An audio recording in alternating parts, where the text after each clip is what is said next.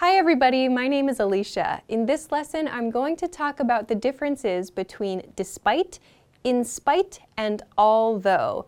These three words or three phrases are very commonly used in similar ways, so I'm going to talk about the differences uh, in using them in sentences. Let's get started.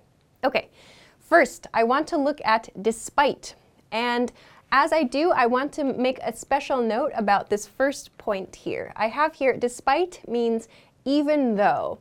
We'll see in this lesson, actually, all of these mean even though. So they all have this even though meaning. So that means even though A, B. This is kind of like a common pattern we'll see in the example sentences today.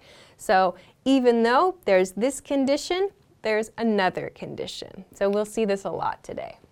When we use despite, we need to position it before a noun phrase. It needs to come before a noun phrase. We'll see this with in spite as well.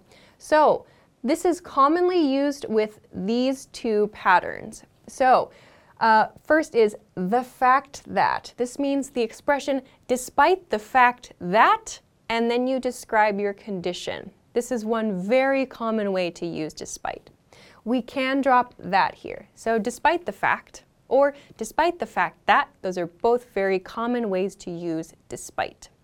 We can also use despite before a verb in the ing form. So here we're making it into a noun. So despite having or despite studying or despite walking, despite sleeping, so we're using that ing form. We can use both of those patterns with despite. It's very common.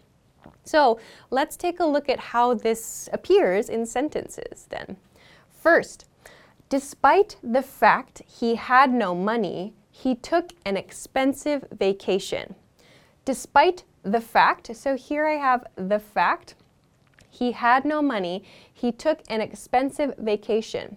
So we have to use some kind of noun expression here when we're talking about, or rather when we're using despite. So this, despite he had no money, this is incorrect. This is an incorrect sentence. We need to use a noun here. So in this case, the fact. So here, the fact means this part, he had no money. This is the fact we're talking about here. So the fact, fact means true information, one hundred percent true information. So despite the fact, this one hundred percent true information, he took an expensive vacation. So again, even though A, B. So we could change the sentence around. We could say he took an expensive vacation despite the fact he had no money. That's also okay. It's up to you to choose that part.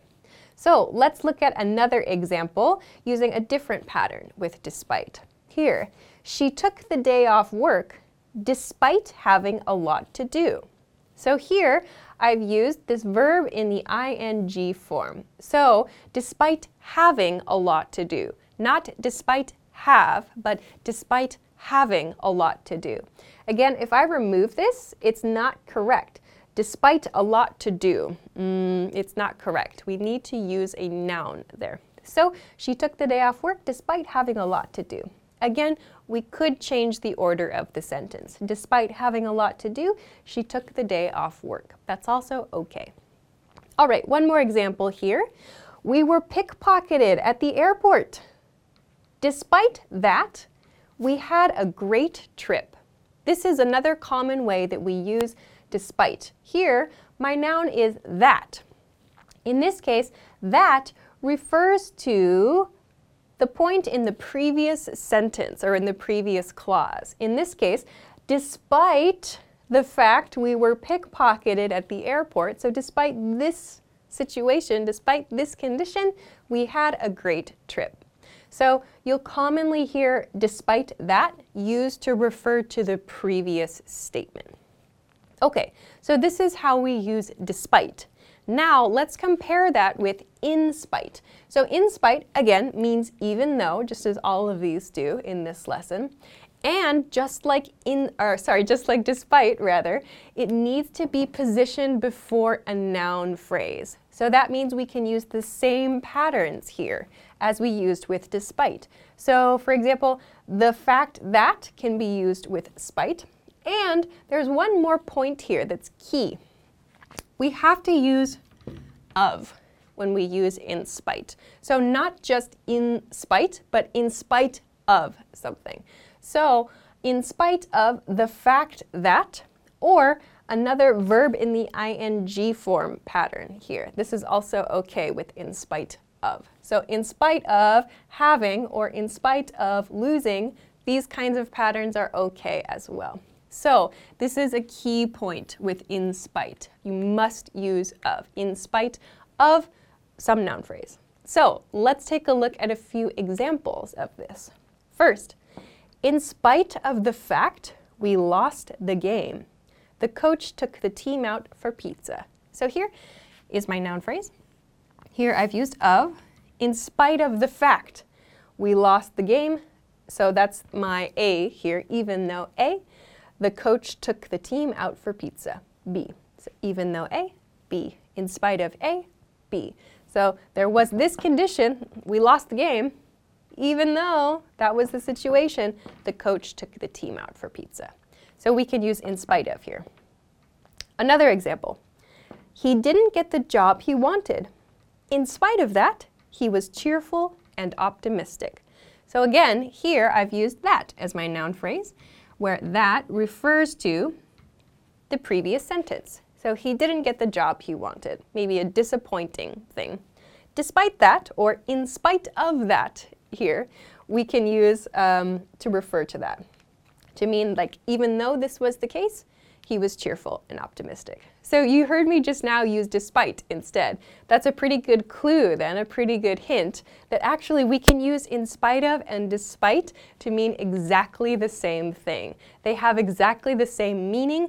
The only difference is this of here. We need to use of with in spite and we do not use of with despite. So they are totally interchangeable. You can choose which you prefer. I think I tend to use despite more, which is why I used it just now. Um, if you want to, you can use in spite of too. To me, in spite of feels a little bit more formal, but it could be just personal preference there. So we can use these two in exactly the same way. We just need to consider this of point before the noun phrase. Okay, finally, let's look at although. Although. So yes, although again means even though, as the others do. A key difference here, though, is although does not need to be positioned in front of a noun phrase. So we talked about using the fact or using a verb in the ing form. We do not do that with although. So let's look at some examples of how we do use it. Here, although good weather was expected, it rained on the day of the event. So here you'll notice there's no the fact, there's no that or anything here. We just continue right from although into the condition. So we describe the condition. Good weather was expected. This was the condition. It rained on the day of the event. So even though A, B. We follow the same pattern we followed here, but the structure of the sentence at this point is just a little bit different. There's no noun phrase there. If we said, although the fact that, it would not be correct. We do not use it this way. We do not say, although that. We do not use that either. We don't use this verb form too. Although having is not something we use either. Okay, let's look at another one. So again, we just begin describing the condition right after although. So although we spent a lot of time planning, we didn't finish the project on time. So here, although, even though we spent a lot of time planning, so here's my condition A, we didn't finish the project on time. So again, there's no like noun phrase we need to insert here. We just begin the situation, talking about the situation. Okay, one final example with although in the middle of the sentence. She was happy about her test score, although she looked disappointed.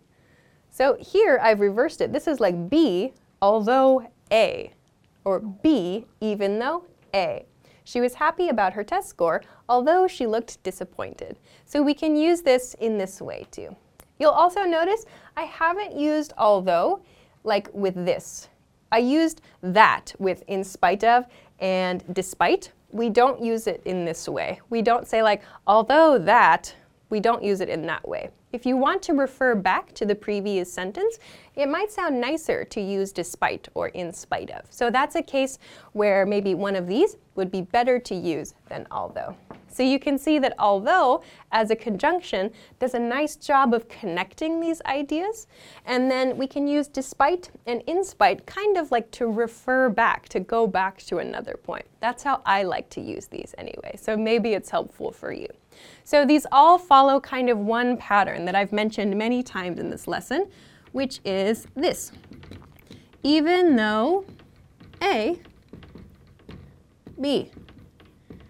So lots of these example sentences followed this pattern. So even though A, B. And here I mentioned an opposite pattern.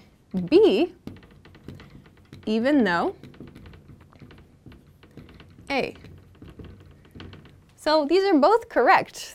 You can just choose whichever you prefer. Like if you want to emphasize one point more than another point, you could start the sentence with that. So both patterns are fine, uh, and you can use all of these to communicate very similar ideas. You just need to think about how you build the sentence. So I hope that this introduction to these three expressions helps you. Of course, if you have questions or comments, or if you want to practice making a sentence with one of these, please feel free to do so in the comment section of this video. Thanks very much for watching this lesson, and I will see you again soon. Bye-bye.